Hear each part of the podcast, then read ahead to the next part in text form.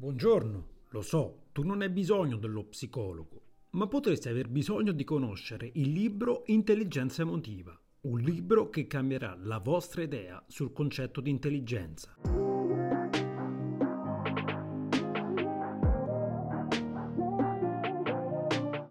Benvenuti a questo nuovo episodio del podcast.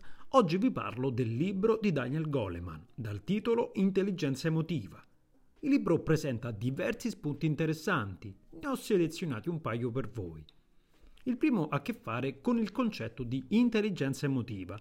Secondo Goleman, una persona con una buona intelligenza emotiva è in grado di saper motivare se stessa, di gestire le frustrazioni e di rimandare gli impulsi e le gratificazioni immediate ma non utili.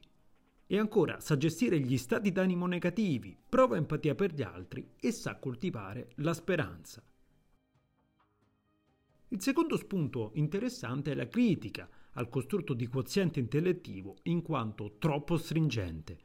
Secondo Goleman, credere di poter misurare l'intelligenza attraverso la stima del quoziente intellettivo è completamente inutile. Infatti il quoziente intellettivo è un indice basato principalmente su test logico-matematici che colgono solamente un certo tipo di abilità, ma che ne tralasciano molte altre.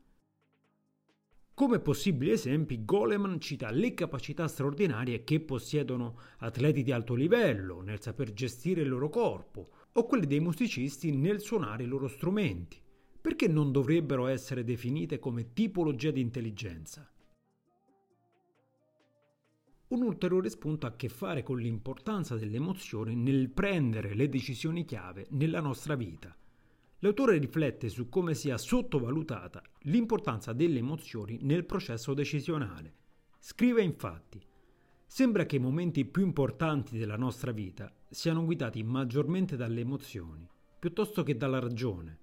Sono situazioni in cui sembra troppo difficile affidarsi solo alla ragione.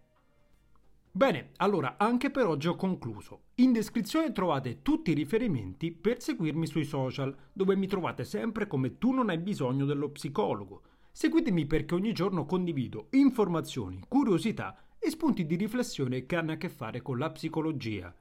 Sempre in descrizione trovate anche i link per ascoltare il mio podcast che trovate su tutte le principali piattaforme.